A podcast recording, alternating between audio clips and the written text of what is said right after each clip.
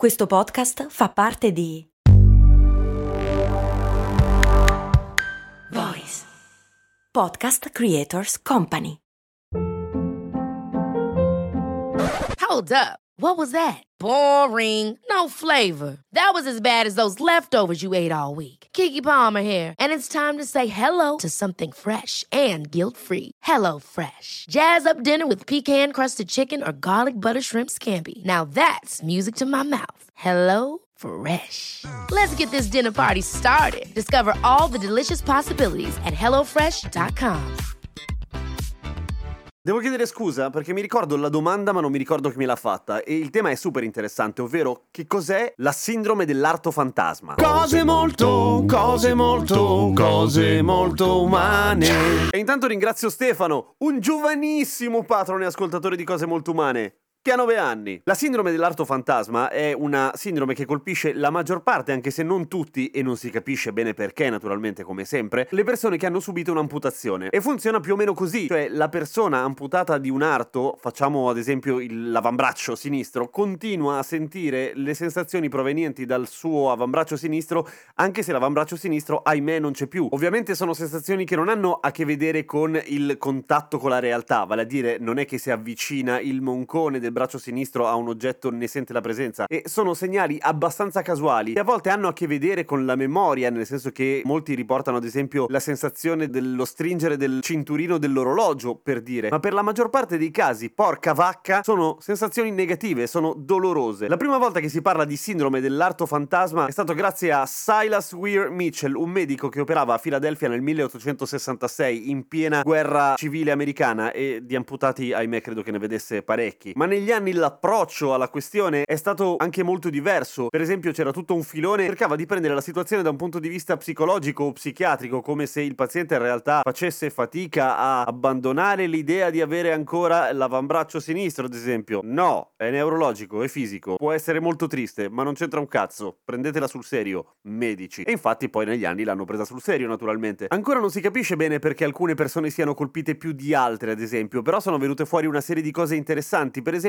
la sindrome dell'arto fantasma a volte colpisce persone che sono nate senza quell'arto. E questo fa pensare, o meglio ha fatto scoprire, che molto è dato dal fatto che nel nostro cervello esiste una mappa, appunto, sin dalla nascita, di quello che è il nostro corpo. È la famosa neocorteccia somatosensitiva, lì dove c'è la mappa e l'omuncolo. Non so se l'avete mai visto rappresentato. L'omuncolo è questa rappresentazione del- di un essere umano con le proporzioni tutte cambiate, però, a seconda di quanto quell'area del corpo sia rappresentata all'interno della neocorteccia. E di solito è un uomo con le labbra molto grandi, le mani gigantesche, la lingua lunghissima e così via. Cioè tutte le parti del nostro corpo che hanno un sacco di terminazioni nervose e che per il nostro cervello sono molto importanti. Ecco, in quella parte lì del nostro cervello, nella neocorteccia, c'è la mappa, appunto, di quello che noi sentiamo. E quando un arto viene amputato, quella mappa ci mette moltissimo tempo a ridursi. Le proporzioni dell'omuncolo possono cambiare nel tempo. Ad esempio, i musicisti che usano parti del corpo e in particolare delle mani diverse da chi non suona, evidentemente, hanno una rappresentazione all'interno del cervello diversa delle proprie terminazioni nervose, perché avranno, che ne so, la mano sinistra molto più importante rispetto a una persona non mancina che fa un lavoro